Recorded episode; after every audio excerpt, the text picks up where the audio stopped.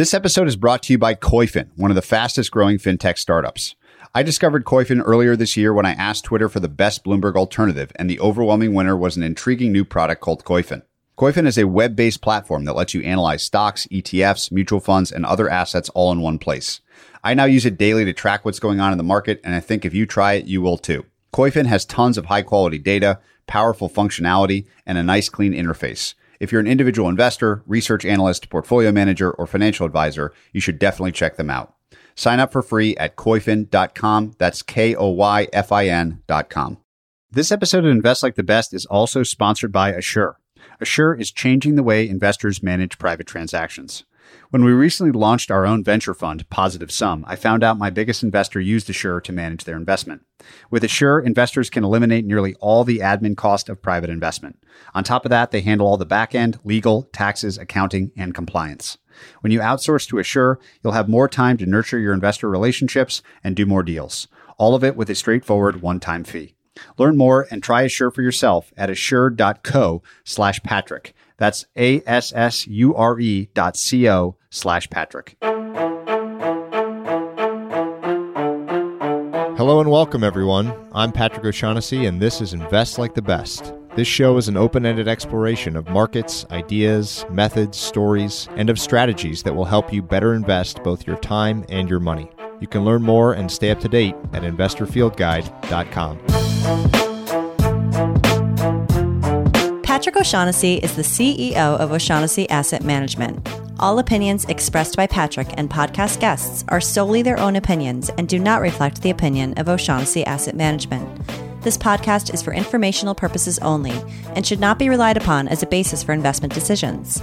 Clients of O'Shaughnessy Asset Management may maintain positions in the securities discussed in this podcast.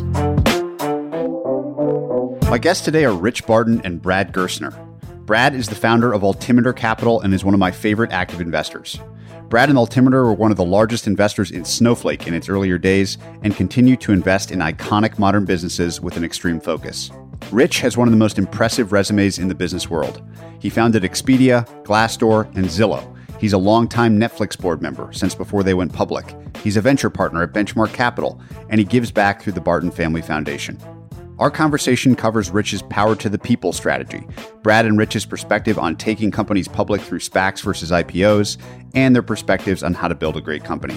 This one is so fun, we even discuss how to come up with company names, talk about the importance of the Wizard of Oz, and explore the importance of big, hairy, audacious goals. I really enjoyed this conversation with two of the smartest people I know, and I hope you will too. So, Brad and Rich, we're going to cover a lot of different ground, but we have to begin with how you two know each other. Who wants to begin with the story of how you guys met?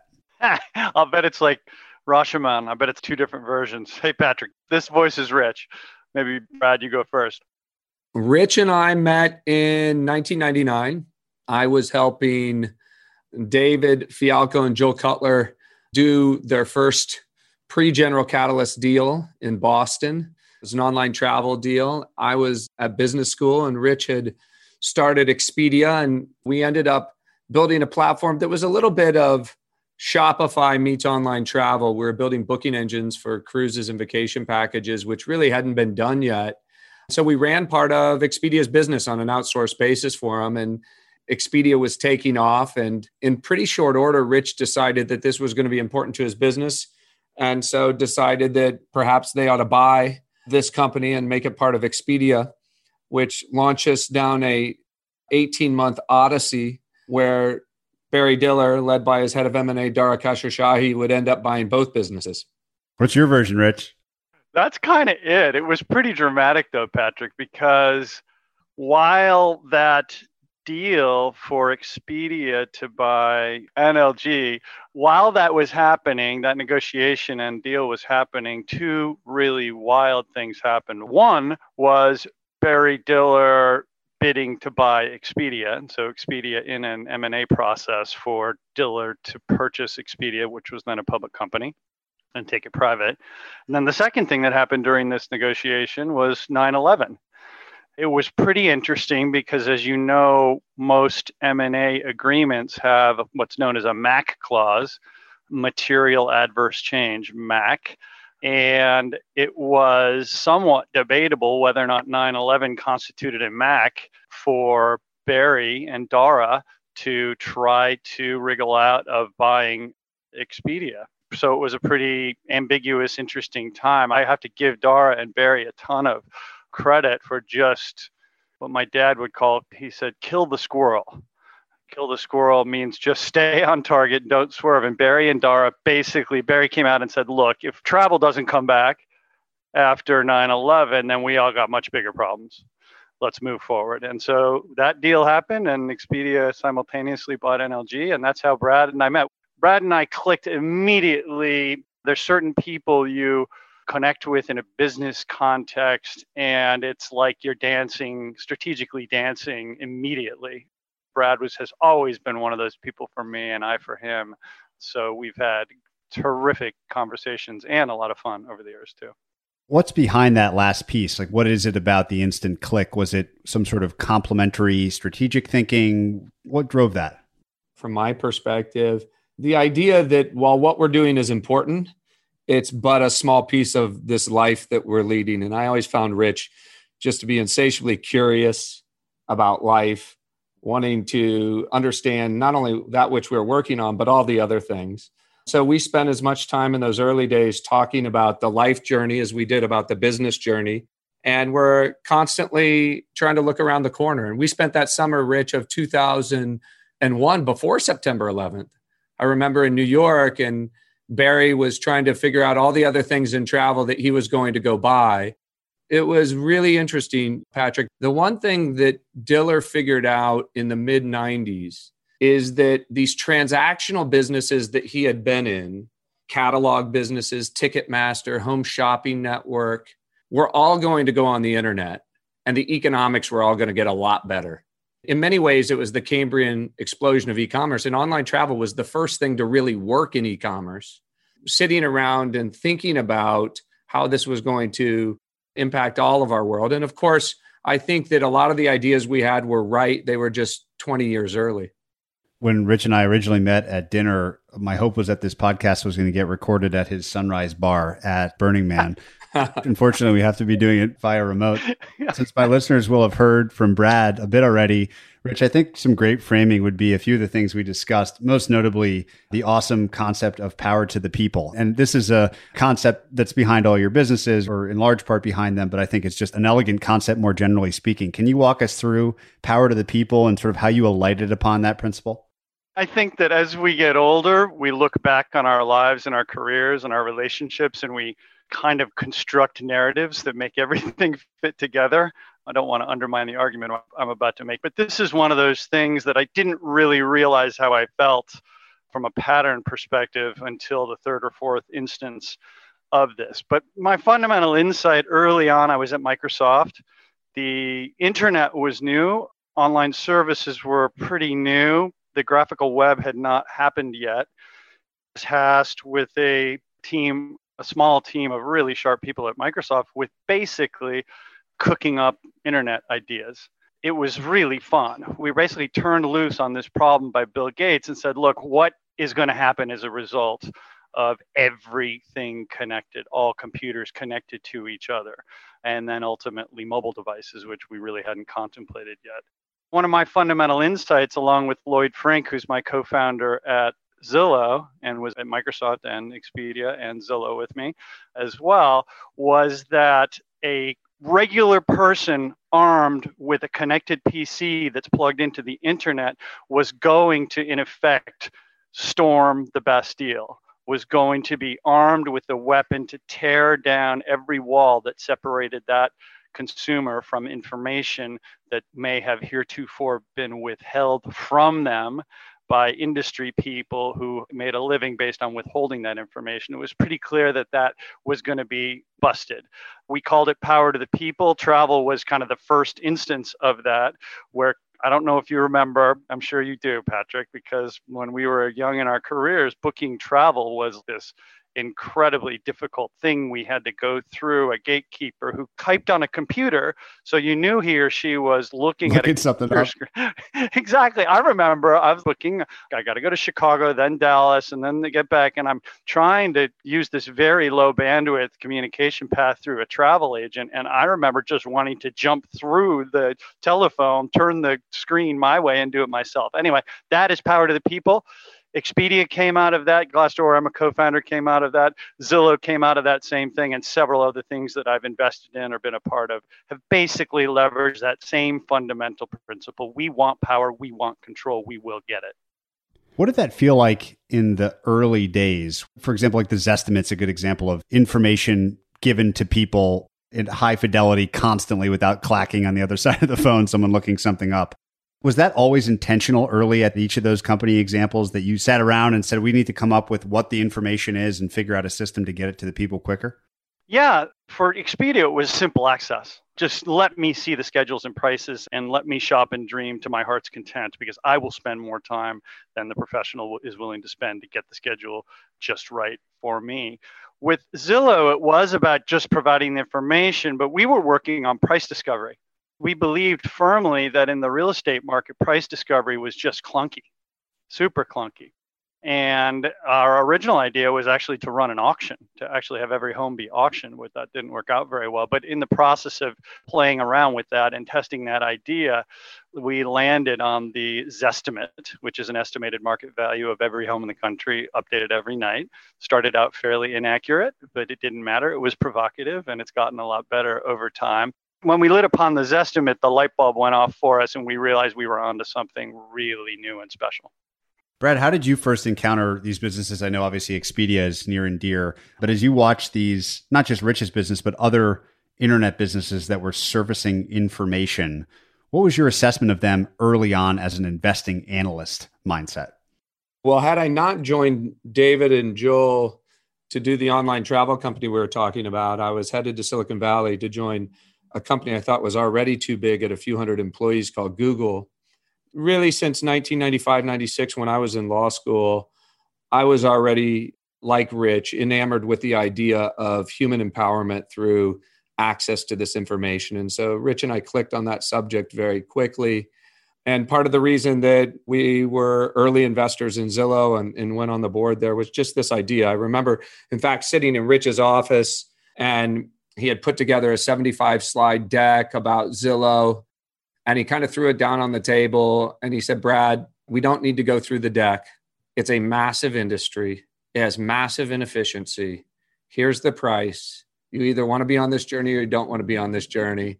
And we did it. And it was just an extraordinary journey. But one of the things about that, to Rich's point, the historical revisionism of the narratives. I mean, the entrepreneurial journey is so fascinating because in part for Zillow, they careened down a path of an ad supported model, in part because they were so wildly successful with Zestimate. All of a sudden, you had a business with tens of millions of people clamoring to get into your front door. And it was pretty easy in the first instance to put some Google AdWords up against it. And then you said, well, we could provide some really powerful leads to the people in the ecosystem. And then you look at today, just now, really 10 or 15 years later, getting back to the business of total transformation of the real estate transaction process. I would say many of the early businesses, certainly in that first decade of the internet, it was dominated, as you and I've discussed, by the metaphor of search.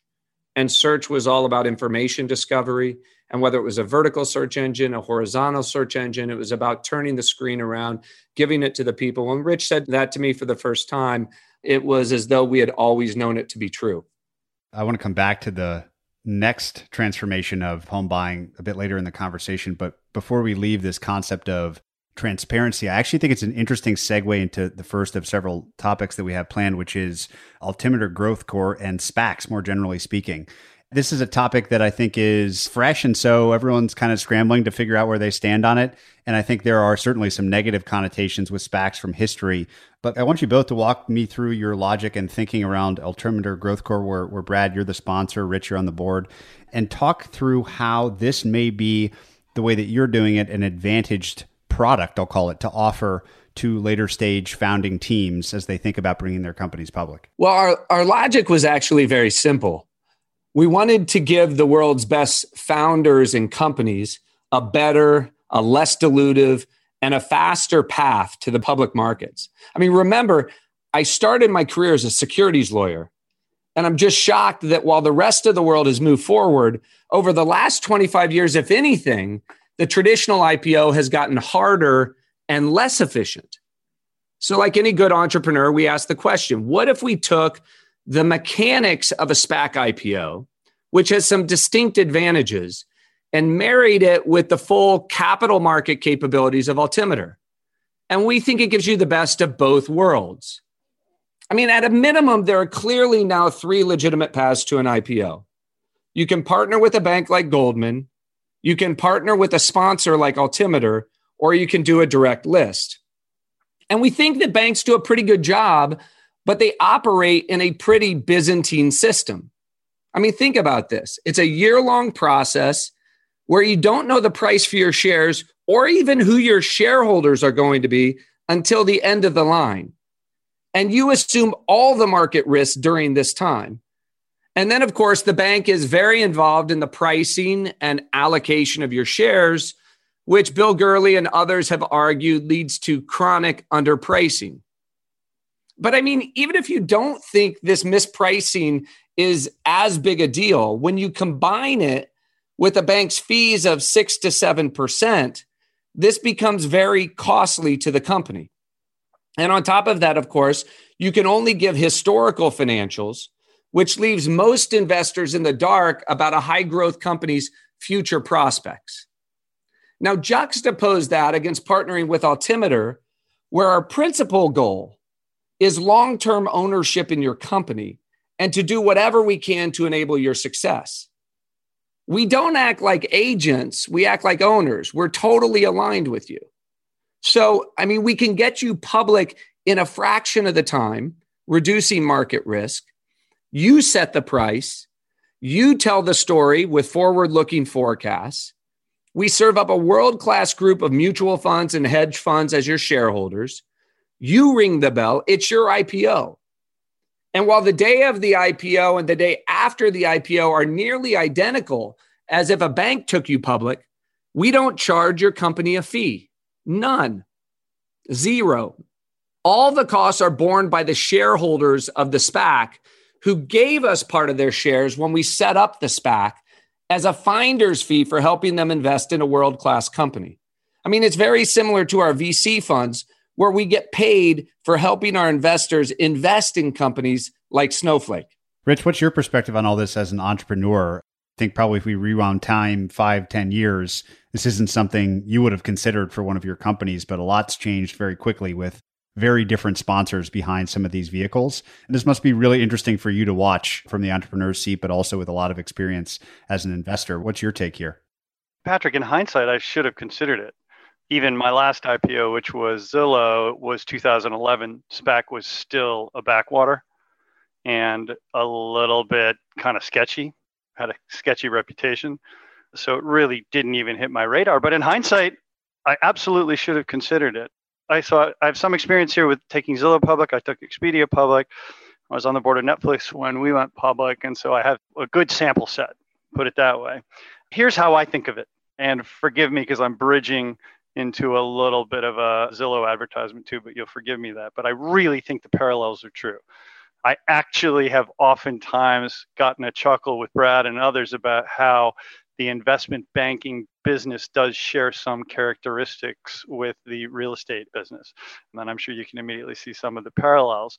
But I will tell you that I believe the SPAC might be Zillow offers for getting public. Suffer me to explain what that means for a sec, because a lot of people out there might not know what Zillow offers is. It's a relatively new offering at Zillow, which basically goes to a seller and says, Look, I'll give you a fair price for your house I will handle the renovations you're going to be required to do before you sell it anyway. You can pick the date you move. I'll help you finance it. You can line up your next transaction, your buy transaction with the sell transaction so you don't have to move into your mother in law's house for three months, okay, while you do it.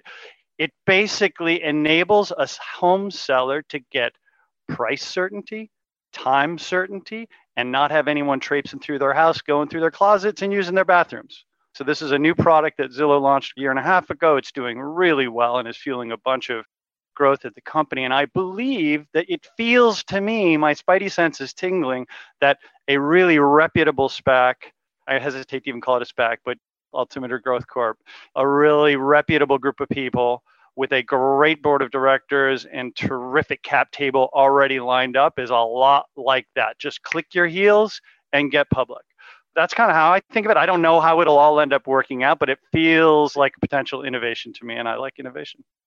I know you've both been on calls with investors into and prospective investors into Altimeter Growth Corp. What's been the most interesting or surprising observation you take away from that experience, which you did over the summer? First, let me just say, you see right there why I love being around Rich. I mean, the comparison to Zillow, I would have never made, but I think it's really interesting. You have two agents, each charging 6%. They're both working in a traditional process. Most people don't even think about whether or not there's any way you can change said process. And when I went to Rich and when I went to Dev Ittycheria, who's been involved in five traditional bank led deals, and I described the opportunity to innovate, to build something better on behalf of the entrepreneurs that we've spent our careers serving, partnering with, acting as, it meant a lot to have them jump on board and say, listen, if we do this in the best way, we can be in service to those entrepreneurs and we may actually advance, really advance the cause for the entire ecosystem. Specifically, though, Patrick, as to your question, what have the surprises been? I would say two things. One is the voracious appetite today for all boards, all CEOs of these companies to investigate what Gurley has called the three doors door one, door two, door three. I don't think there's any company thinking about IPO readiness who won't have slides in their deck that are now actively considering all three of those. But on the other hand, is just how early we are in understanding. There's just a lack of understanding about how SPACs work, how they're different, what it means for votes to be withheld, certainty versus uncertainty. My own sense is that the sponsor market will evolve in much the same way the bank market evolved. If you're a tier one company, you would never consider choosing a bank to take you public that nobody's ever heard of, even if they come in and say, I'll do the deal at 1%. You've worked too hard to get to that point to associate yourself to take the risk on a bank nobody's ever heard of. So you're going to go with Citi or you're going to go with Goldman or Morgan Stanley, et cetera. On the SPAC sponsor end of the spectrum, every retired exec, every former entrepreneur, every former sports player, actor now raising a SPAC. I think that there's room in the market for those SPACs for companies that would otherwise have a hard time getting into the public market because frankly they don't have a lot of choice just like those companies would also choose a bank you've never heard of but if you're going after a tier 1 company in Silicon Valley I ultimately think they want to associate with sponsors. And I think the sponsor market will evolve in the same way the bank market has, where you'll have a handful of sponsors that really invest in building a product that works for entrepreneurs. I think that crossover funds, and you know the brands, but there are a handful of crossover funds where I think we're well positioned because I'm agnostic as to how a company ultimately chooses to come public because I can invest in the company as a private investor. I can participate in a traditional bank led process, or we can help them with our own infrastructure get into the public markets. And to me, it's about innovation, it's about choice, it's about competition in a way that allows us to better serve these entrepreneurs who we partner with. And we just want to own parts of these iconic businesses that are going to grow in value over time. Rich, Brad said something really interesting there, a phrase value add investor. I'm really curious how you would define what that actually means at the private market stage and public market stage, and whether or not that's different at all. Having experienced lots of, I love how you refer to the best investors as high octane fuel versus regular fuel for the engine. What does that mean? What does that concept mean from the entrepreneurial side, value add investor, public or private? Ignorant or younger or new entrepreneurs sometimes think that all money is equal when you're raising money, especially at your first round and your later rounds. You think, oh, I just want to get the best price. Money's money. The ones who choose the wrong money learn pretty quickly of their errors. Company building is craft work, it is not mass production work. When you pick money, when you take money, you're actually taking a partner early on, it probably matters the most, but honestly, it matters at the IPO too, or the SPAC. It really does. One of my issues with the traditional IPO process is that it basically randomizes your cap table. So, your list of investors, it randomizes it for about two years. On the six months leading up to the IPO, things get all squishy who's in, who's out. And then for pretty much 18 months after the IPO, you have this kind of parade of journeyman investors who were mostly looking to make a turn on your stock, to flip your stock, faster money type people. And it's not until 18 months when the lockup comes off and you've already done your secondary and things have calmed down that now you begin to build your cap table for the long term. And that's not healthy for a business, Patrick. It's not healthy to have this parade of ever changing investors who are all asking the same silly questions of the leadership team that is one of the things I like quite a bit about both the direct listing and the SPAC route. A company that's considering Altimeter Growth Corp as a SPAC already has a pretty good idea who the long term shareholders are going to be. And there will be some transition at the SPAC because there will be private investors who seek some liquidity at the IPO they can do that a whole lot more easily and with a lot less drama in a SPAC scenario than they can in an IPO scenario. It is like a big, this whole lockup thing is a really big deal for private investors and for management and founders, by the way. It really doesn't feel fair. Like so many parts of the IPO setup, it just does not feel fair. And so that's one of the problems that gets solved here.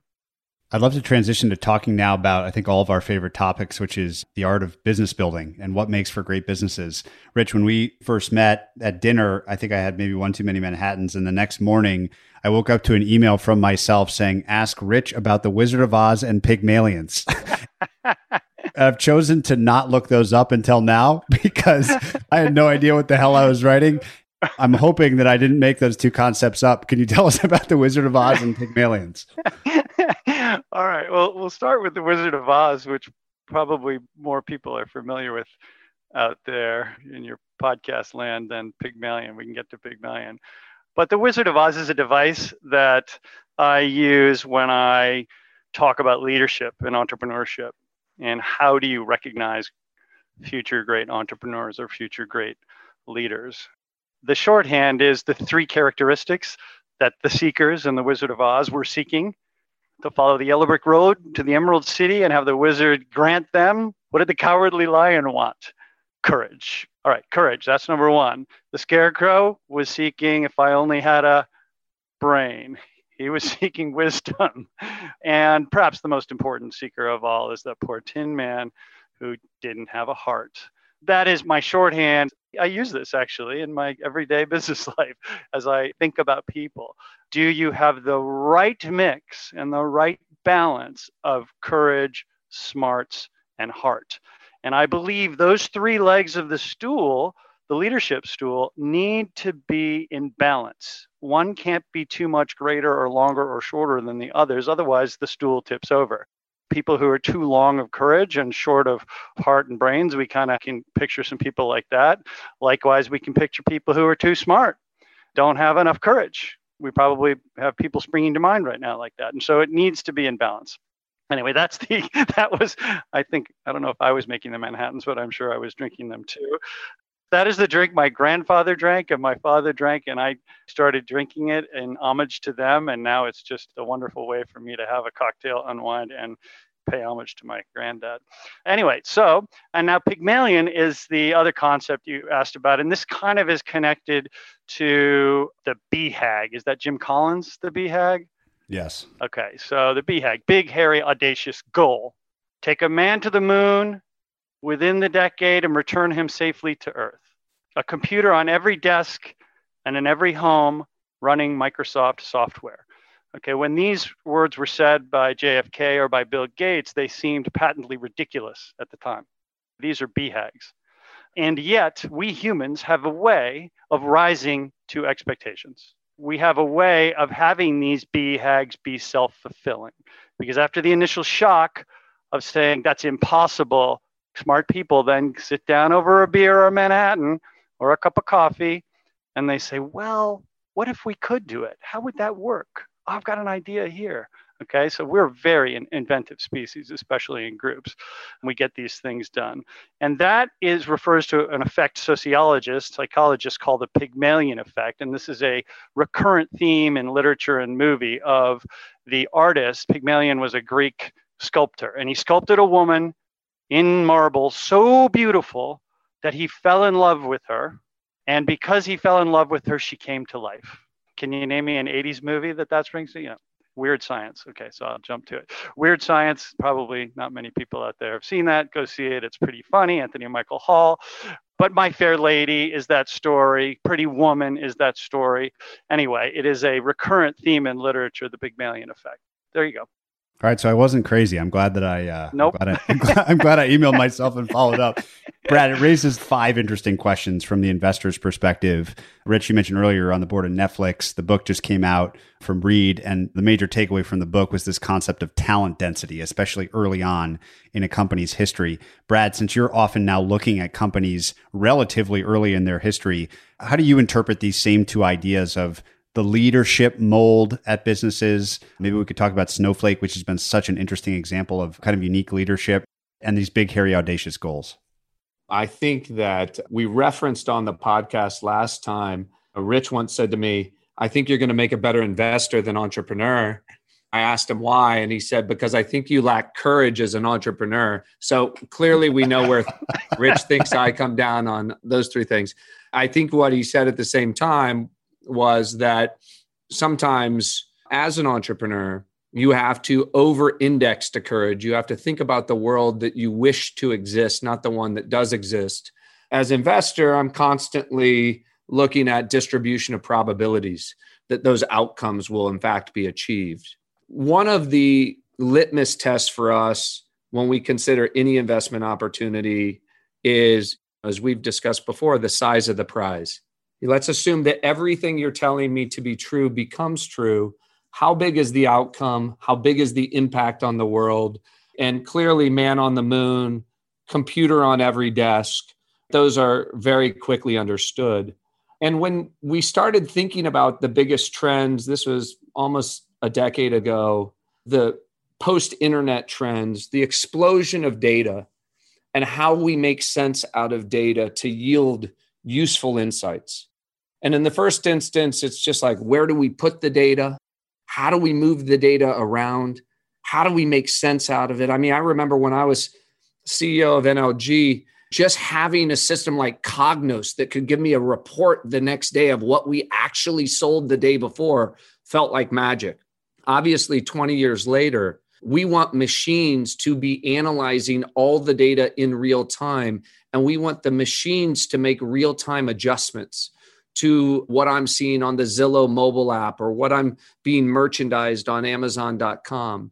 To enable all of this in a world where we were going to have more data created every year than in all prior years of human history combined, and where the tools around machine learning and artificial intelligence were very quickly going to be more intelligent at merchandising what should go on the homepage of Amazon than the most sophisticated merchandisers who had 30 years of experience it seemed to us all the infrastructure that would allow you to put that structured and unstructured data in a place in the cloud, access it, move it around seamlessly, and then really analyze it in a compelling way on the front end. So, in the first instance, that's reporting. We were big investors in Tableau, but increasingly, that's about having intelligent bots that are combing through the data and providing suggestions or in fact just taking the actions. And so machines talking to machines, moving data around, that's been a central thesis around Snowflake. And when we looked at the team that were building that, the founding team, Benoit and Thierry, I mean, they had built it at Oracle. They just had a very clear vision that the cloud was going to allow an architecture for storing, moving, scaling, and sharing data that was fundamentally different than anything that existed. And it was pretty clear to understand if they were right that the size of the prize was the biggest prize in all of software. And I still think that most people, you know, Jim Cramer wakes up every morning breathlessly and tells us that Snowflake's trading at 100 times next year's sales. No growth investor would listen to that and think that there's anything unusual about a company growing well over 100% in the most strategic location of all of software. 12 months forward multiple of sales is somewhat irrelevant to me. How big can this be? And anecdote after anecdote this weekend i was with the ceo of a software company said we started using snowflake. We signed up for a $250000 consumption contract that we thought would last us for 12 months. We burnt through it in two months and our engineers love the product. We can't get enough of it. And ironically, even though we just quadrupled our insertion order, our contract, we're shifting workloads out of other places. We're dramatically simplifying our data infrastructure. So if you listen to Frank and the team today, in 2002, Capital One named a chief data officer. And I think they were the first Fortune 1000 company to do so. In 2020, 57% of companies have chief data officers. This has become a strategic initiative by the largest companies on the planet who understand that data is oil. And Snowflake sits at the center of the operation to help those companies turn it into a strategic asset.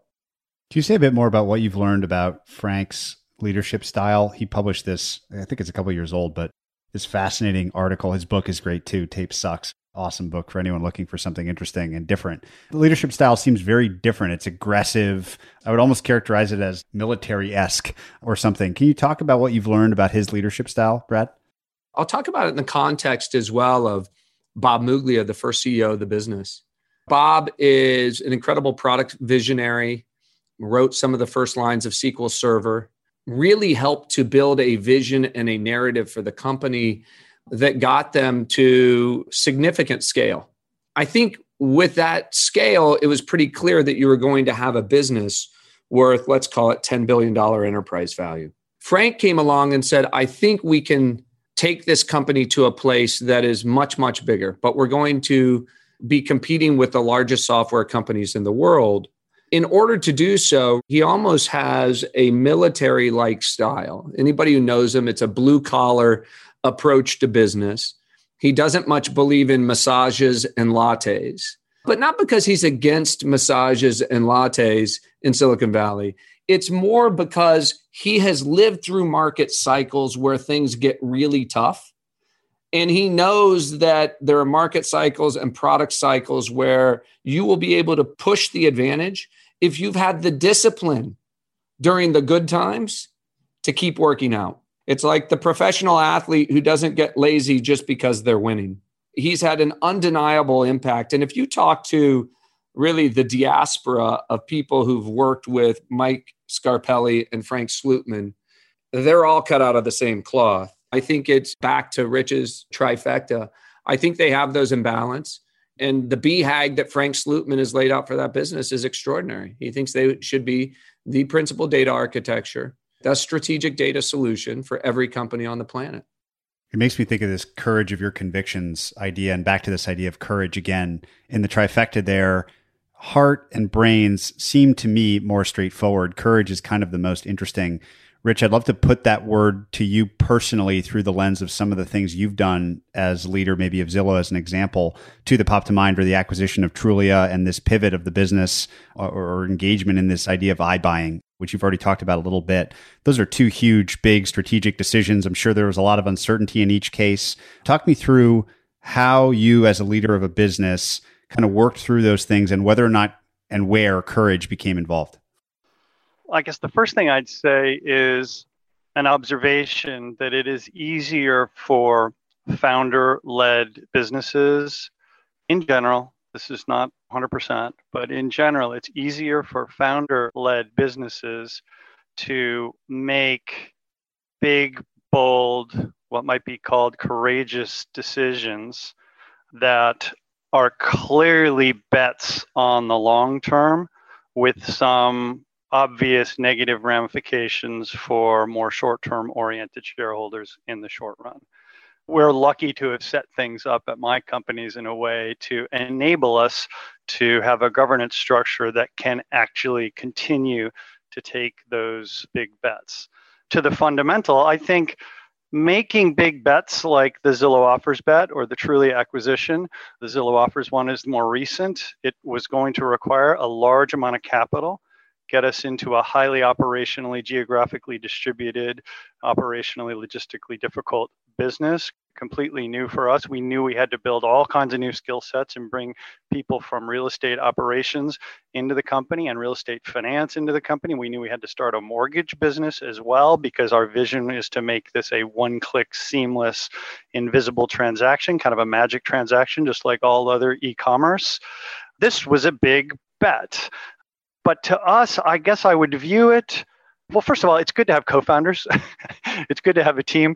It's really good to have a team of smart people, and I'll put Brad in this category of that support structure of people that I can bounce ideas off of. I actually will give Brad some real credit to kicking me in the pants on this opportunity a little bit, and then my co founding team to be able to give us all the courage to hold hands and take the step together. But what it boils down to is just like an A-round investment, Patrick, or any investment that you're making.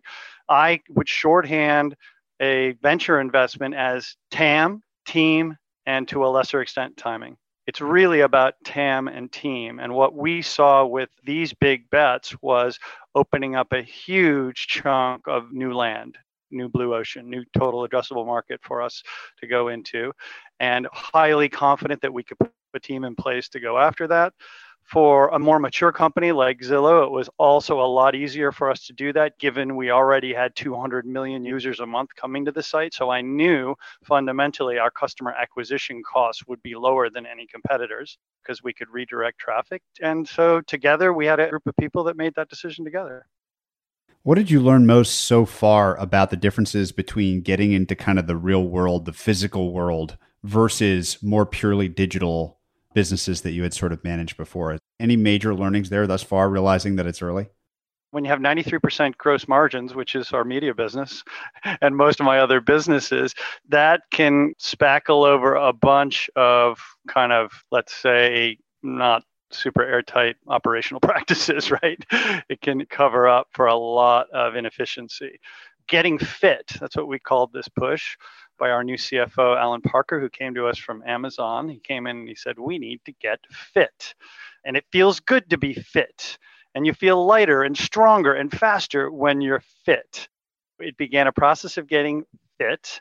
We recognized we didn't have the expertise, a lot of the expertise in our midst. And so we were very aggressive about pulling in real talent from other industries, from people who've done this before. So, for example, to start ZO, we tapped a fantastic guy named Arik Prawer and his team of people who had built one of the precursor companies to Invitation Homes, which is the largest single family rental REIT.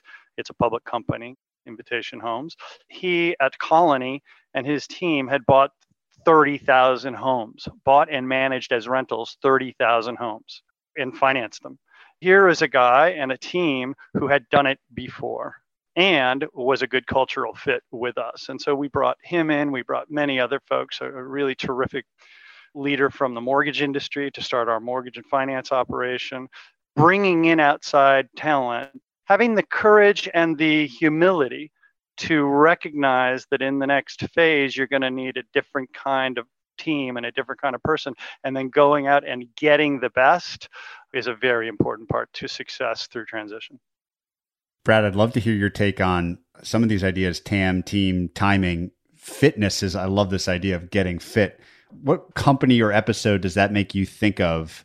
And what is your take on what I'll call a transition from these incredibly high gross margin businesses? I don't know what Snowflake's gross margins are, but as you survey the landscape today, arguably prices are somewhat rich in certain spots. How does the idea of fitness apply to your thinking for your portfolio? Well, what we just described at Snowflake. If this is about fitness, then Frank Slootman and Mike Scarpelli are the Arnold Schwarzeneggers of fitness regimes because that's precisely what they're talking about. Fitness enables you to take risks that you would not otherwise take. You can surf a bigger wave if you're fit. I think what you hear Rich describe is something really interesting. It's a second founding moment in the history of Zillow. They had built an incredibly successful $10 billion business that, frankly, in an ad supported model, as these things go, is when you have tens of millions of people showing up every single day. This traffic didn't cost them a lot. They had built this extraordinary brand, right? You can get lazy in the comfort of that business model. And I remember the conversation um, with Rich that there was more to do. The original dream was not fulfilled. You had not transformed this big industry. This big industry is as bad today as it was the day we started the business. And so I think for Rich, the opportunity and Lloyd and an incredible team that's been together all the way back to the Expedia days, for them to really have that second founding moment to reinvent an industry again, it was fun to watch them get re energized about doing something that was they had a right to play, but they had to go rebuild, retool the entire business in order to take advantage of that. The founding moment concept makes me just want to go back to talent density one more time. I kind of glossed over that term. This concept, as I was reading that book, I'll never see that book cover and not just think talent density again. Rich, in the early days, what does that mean in practice? What mistakes did you make in the early days of some of your companies around talent density and, and what lessons have you learned? Jeez, the initial conditions of the universe. I mean, the physics of the universe is set back at the initial conditions, back at the Big Bang. 9.8 meters per second squared happened a long, long time ago, shortly after the Big Bang. And you've kind of got to get those initial conditions right because as you grow, they propagate. Taking the time to make sure that every hire early on is the right person and the right fit, the right combination of courage, brains, and heart is incredibly important. I've always been very focused on that. The mistakes you ask about, I guess my advice to entrepreneurs out there, and I guess any business person, honestly, is that it takes some experience before you realize that you're not doing anybody any favors, leaving the pitcher on the mound too long. You may love that person on the mound, but if it's clear that person shouldn't be on the mound, the quicker you get that person off the mound, the better it is for that person, the better it is for the team, the better it is for everyone. That's just something I've learned over the years by making mistakes, honestly. And I think that the referring to Reed's book, the Netflix book, that is a culture that really is super focused on making sure the pitcher doesn't stay on the mound too long and to keep that talent density. Yeah too many firms, I think, they're afraid of change. And so when you shift your cultural North Star and you realize that the ability to navigate change successfully is a strategic advantage. You know, Rich just described all the pieces of the company that were re architected to take on the second founding moment. To me, if I see a mistake, to the point Rich made, and this applies to not only operating companies, it certainly applies to investment firms. I mean, Patrick, you're going to get pressure from LPs that if things are going well, then all change is bad. I would argue that building a dynamic culture early on, where the team, the five people that you're putting on the floor one year may not be the best five people to put on the floor the next year. And to embrace that, not change for change's sake, but to constantly be evaluating is the chemistry, is the balance right? are you fielding the best people for the task at hand is really important. I'd love to take a step back and talk about sort of the state of the world and the markets today. Uh, even Brad, since you and I last did this, at least on the record, things have continued to sort of be so different than the world prior to COVID that it seems like if COVID's the great inertia breaker, that some new inertia is starting to set in, whether that's how we're doing this call right now or other means. I'm just curious, both from the investor and the entrepreneurial seat, how you would describe the state of competition, the state of company building, and the state of markets today. Okay, good. okay in, in general it is an incredibly accommodating market environment right now. We can talk about the irony embedded in that, and I don't want to neglect the misery, the amount of misery out there right now and stress for so many reasons. But from an innovation perspective and a capital availability perspective and a company creation perspective, it is a really fertile, creative time. And it's being compounded by the fact that so many industries, pretty much every trend that you can name prior to COVID, has been accelerated by COVID. Okay. And a lot of those trends are technology driven. There are a whole bunch of industries that have seen five years plus of future technology adoption happen in the last six months. There is a ton of opportunity right now. So, what that means is there is more competition, there's more capital, there's more competition, there's more innovation as a result. So, as an innovator, I see this environmentally as we're not at an unhealthy level, I don't think. We're just at a very fertile spot right now. Let's just talk about valuations in the public market for a second. I feel obliged to do that. We started the year in our growth software index at 11 times. Now we're at about 14 and a half times two year forward. In our internet index, we started the year about 23 times, and now we're at about 33 times. If you look at the multiple expansion that's occurred, it's almost the identical mirror image of the multiple contraction that occurred in the fall of 2018. And in Q4 2018, we didn't have COVID. In fact, we didn't have any tech companies miss numbers really at all, despite the fact that the NASDAQ was down 25%. There was one reason the NASDAQ was down 25% and we had so much multiple contraction. And that's because we were surprised by the fact that the dot plot was suggesting we were going to have three rate increases in 2019. So the cost of capital was going up and valuations retraced.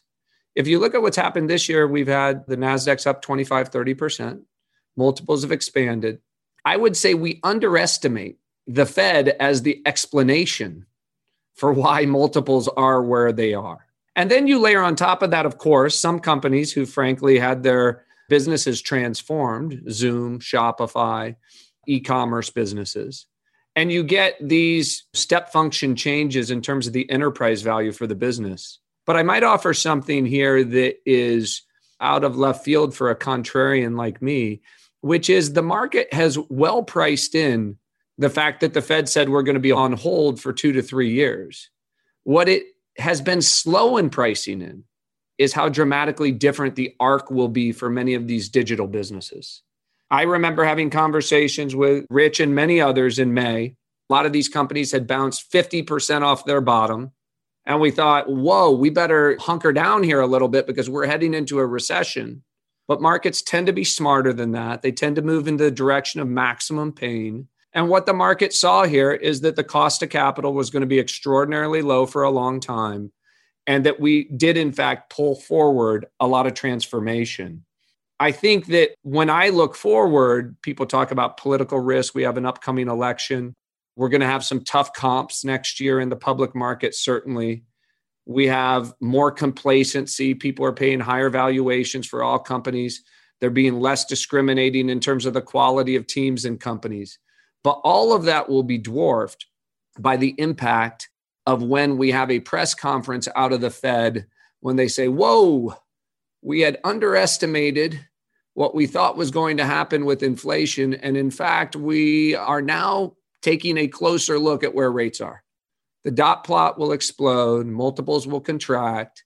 We'll have to play through that movie again. I think as life cycle investors, Altimeter tries to abstract that out of the equation by just saying back the most iconic founders, building the most iconic companies, and don't get in your own way. You trade against yourself almost all the time. It's hard to find those companies. And when you find them, you need to build the mental model and you need to build the cultural North Star in your organization that allows you to resist the temptation to trade against yourself.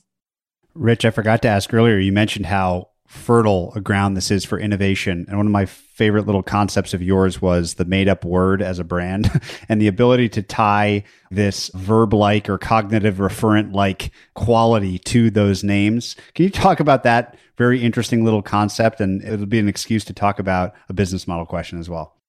Yes, I love to make up words for companies. I love to make up brand names. I think it's just a classic example of thinking long term versus short term. If you're thinking short term, you pick the easiest, most recognizable word, put a dot .com after it, and that's the name of your company, blah.com. I don't want to insult anybody by giving a real example. Okay. A lot of companies have done that. And that's great. SEO is fantastic in the short term. Everybody knows what you do. It's easy. What's harder is to make up a word, but if you can do it and fill that empty vessel of a word with meaning and emotion, then long term, you've invented something that actually enters the language and it is yours. And so it's much better in the long term. So, my rules of making up words I don't think every company should do it.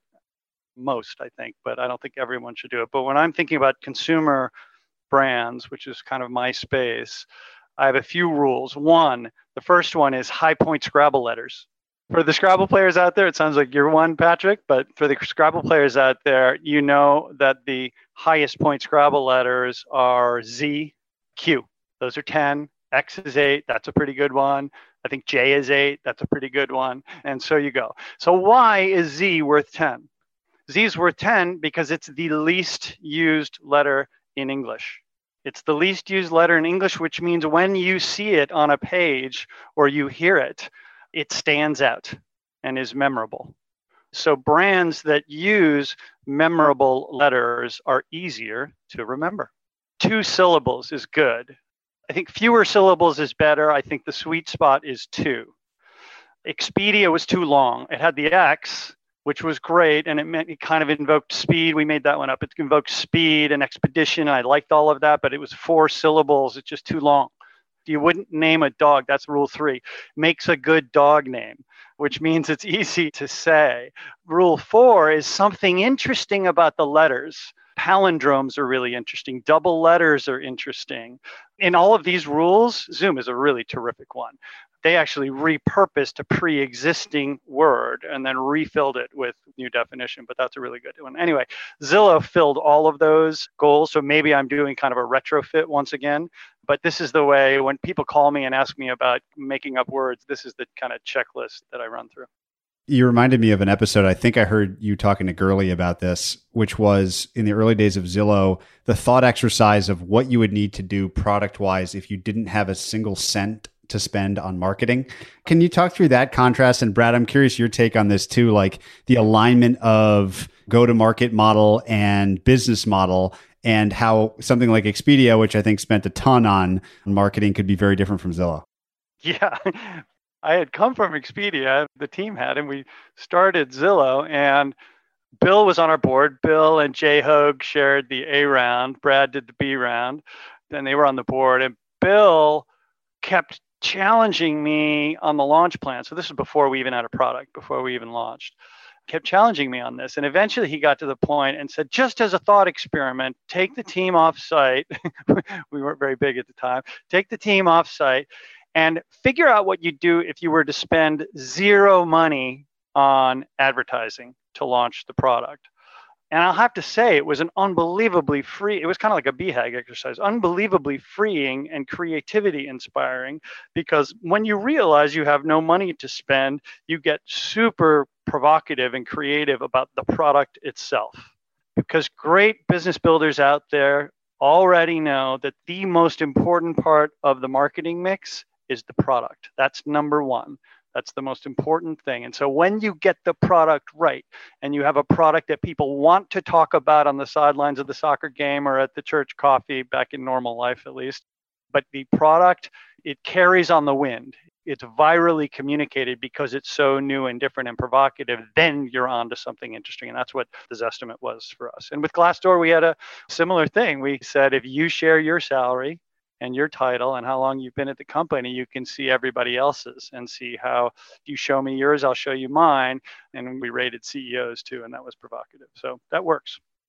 Brad, I don't think you and I have ever talked specifically about how you zero in on this part of a company's strategy about their early product led marketing or marketing or sales and sort of how you underwrite a company along that specific dimension. Can you talk about what you've learned there?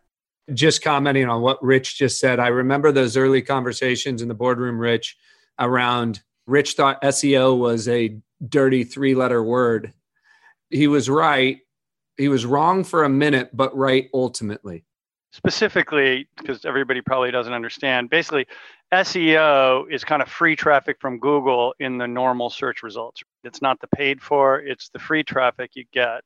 And I was quite a snob and figured, look, if I build the greatest product, Google ought to find me.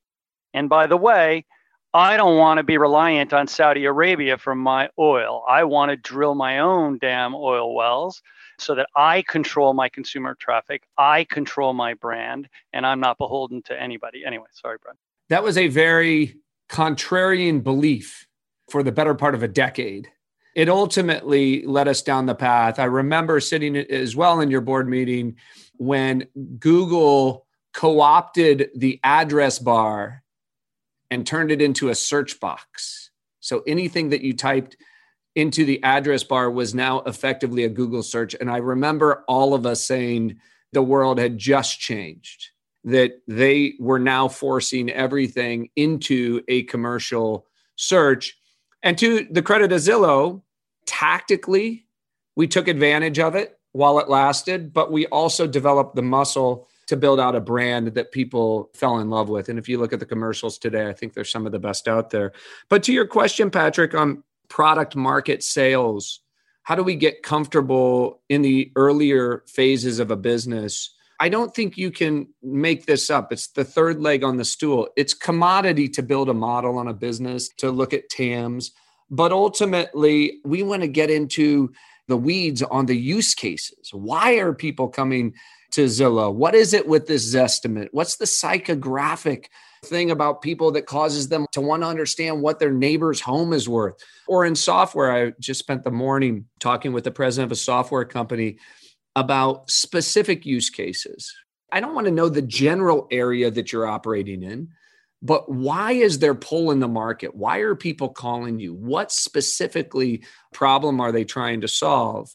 And I think that I find, particularly as you get later in the cycle, many people want to just invest against an area. And then down the line, you'll say, well, why did this one company win and these other companies not make it? And ultimately, I think deep in the heart of the company beats the pulse of somebody who really is committed to product. And when we were looking at Zoom early on, Zoom's decision not to require you to log in, their decision to make it super simple that nobody was ever left out of a conversation. That product experience, while I think to the untrained analyst would say, oh, that's a marginal difference between Google's product or Microsoft's product or so many other free products out there for doing corporate communications. But it was obvious when you used the product, it just delighted you. So I would say, next to TAM, understanding that product sensibility, that product passion, within the company, oftentimes founder led, is of critical importance to us. I really liked this idea. I heard the other day that a great way to tell this as a company matures is what percent of the slides in a board deck are still product roadmap versus everything else, right? That you might expect to see.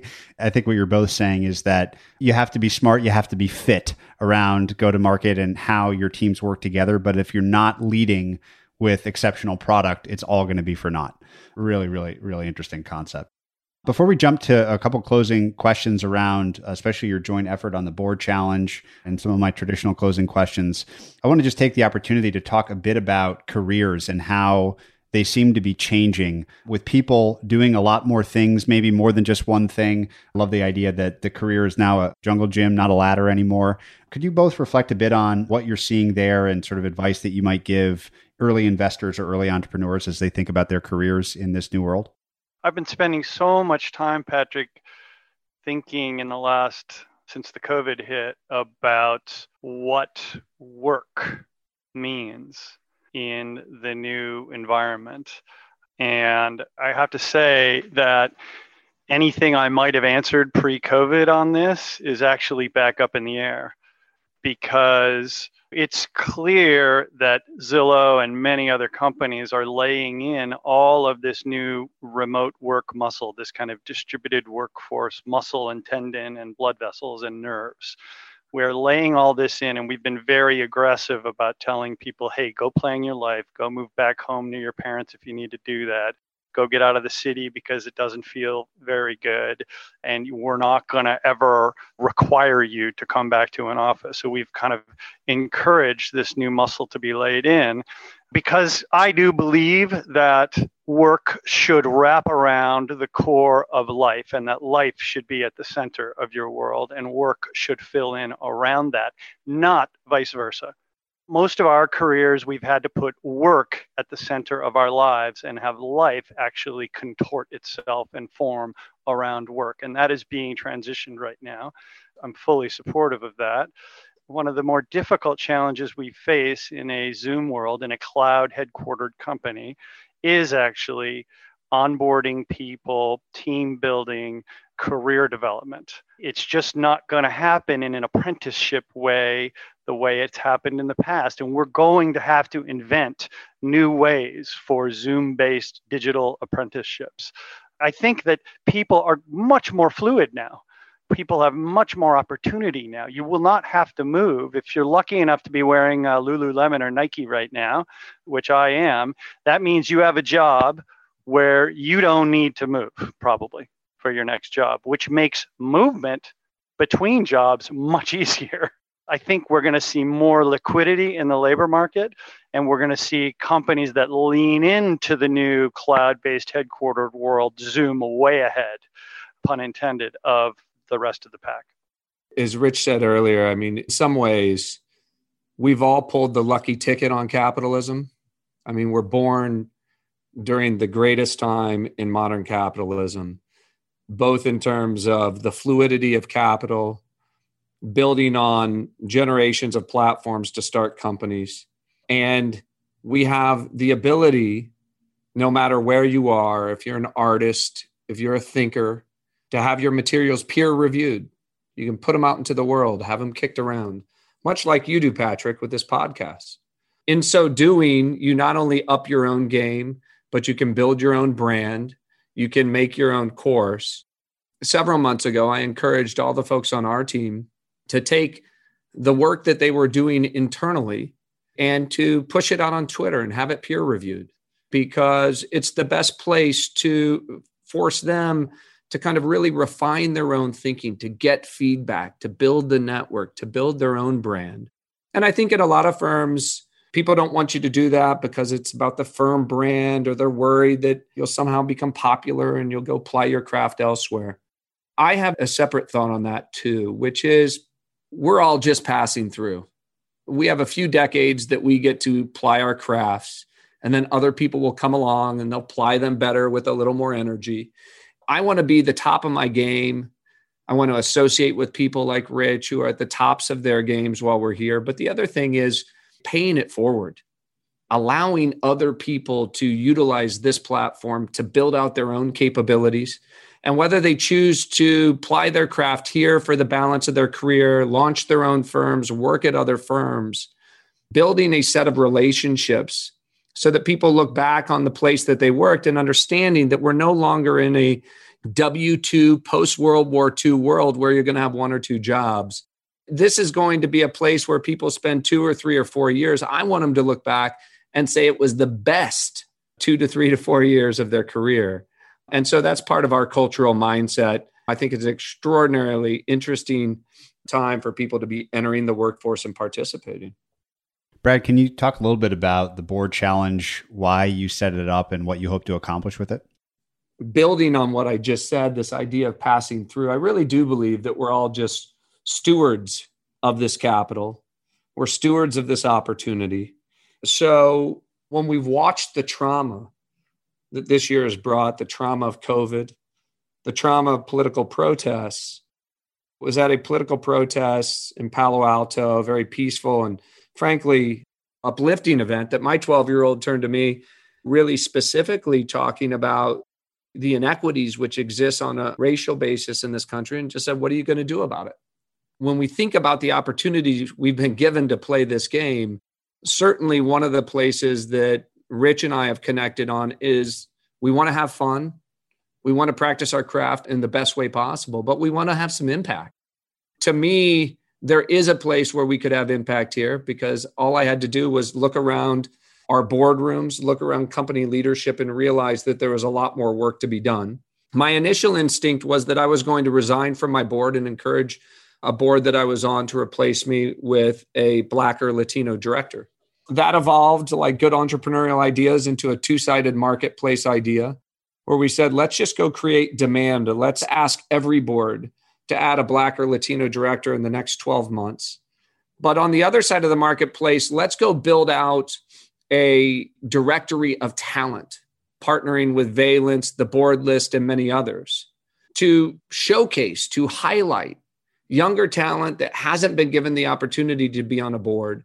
So here we are, eight weeks into this undertaking. We've had over 60 companies now take the pledge, five companies, including Zillow, that stepped up. Rich was the first call I made. I couldn't even get the ask out of my mouth. He said, I'm in.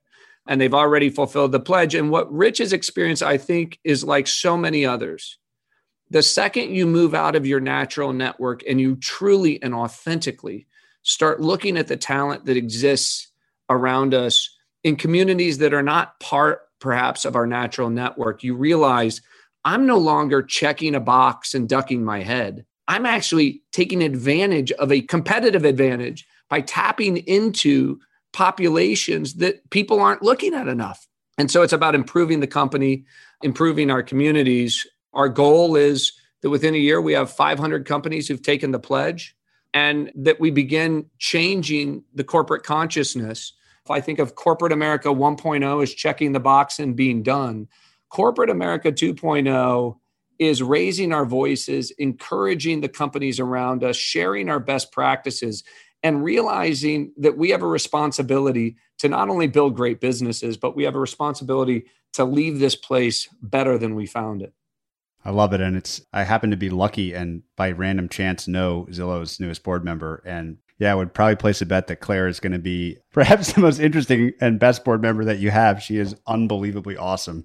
She very well may be a superhero. I mean, I think she I might think she be might a superhero, be. Patrick. I'm so excited to have CCT Claire on the board. Yeah. yeah. The only thing I would add is how can any company that's serving a diverse set of customers believe they can build the best products and services and market them in the best way to that diverse set of customers without having representative, diverse leadership? It just doesn't make any sense. It's not only great for ideation and creativity and getting results, it's just a really good business idea. I love it, and we'll definitely keep close tabs on the effort. A couple closing questions for you guys. This has been so much fun. The first is for each of you, and then Brad, I'm going to make up a new closing question for you since you've already asked my traditional one, but I'll get Rich in the game too. The first is, what question are you most trying to answer right now? In business and life, pick. I would go back to what I was just saying, not to cop out. We are in the midst of what I'm calling the great reshuffling. We are rethinking where we live, why we live there, where we work, how we work, who we live with. This awful scourge of a pandemic has given us the silver lining, I guess, is the catalyst and the permission to rethink everything. This shows up in the data that I see running Zillow in incredible levels of unprecedented engagement and shopping and move interest across the board and across the country. People want to reshape how and where they live. We are spending nine hours a day more in our homes now than we were before the pandemic. So, definitionally, mathematically, of course, we want to change how we live. I'm in the kitchen right now, which has become my office and my workout facility. Anyway, so the impact on work of that phenomenon is the question I am most focused on answering right now. It is basically an incredible period of creativity for HR thinkers and HR architects as if they have the right leadership at their companies, they have been given permission to rethink work. How about you, Brad? What question are you trying to answer? As Rich said, at a personal level, it's purpose, it's work life integration, it's how to use this good fortune to have maximum impact but let me throw one out there, which is I've teed up at a few dinner conversations here recently, which is it's our generation, I think, that's going to have to totally renegotiate the social contract. What COVID is accelerating and highlighting is there's a lot of backlash at the moment against capitalism. This idea that it's benefiting too few. And I would argue that's not really a feature of capitalism so much is it's a feature of a technology revolution. Machines are going to increasingly do the work that humans performed post World War II in kind of reconstructing the world. And so, if you agree with that, then you realize this isn't a problem for today, but this is a problem that will become increasingly worse and that needs to be addressed. The good news is this we have massively increased productivity, and AI and ML are going to do that, maybe even to the extent the internet itself did. So, global wealth, as measured by the mountain of labor and capital that exists in the world, the conveniences that will be available to people will be better than they've ever been before. But the distribution of those will be way more concentrated, as we've already seen. I think we have to, unfortunately, we're stuck in this paradigm of two parties, of very antiquated way of thinking about the distribution and redistribution of things.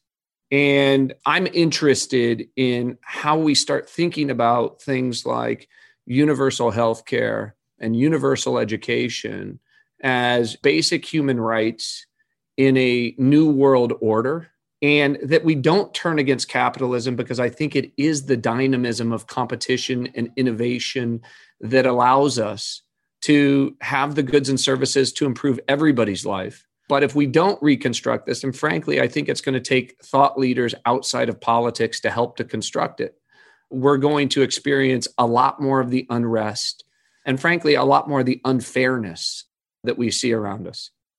Rich, my final question for everybody, Brad's already answered it, is to ask what the kindest thing that anyone's ever done for you is. Oh, the kindest thing anyone has ever done for me. I should have been prepared for that. I do listen to your podcast.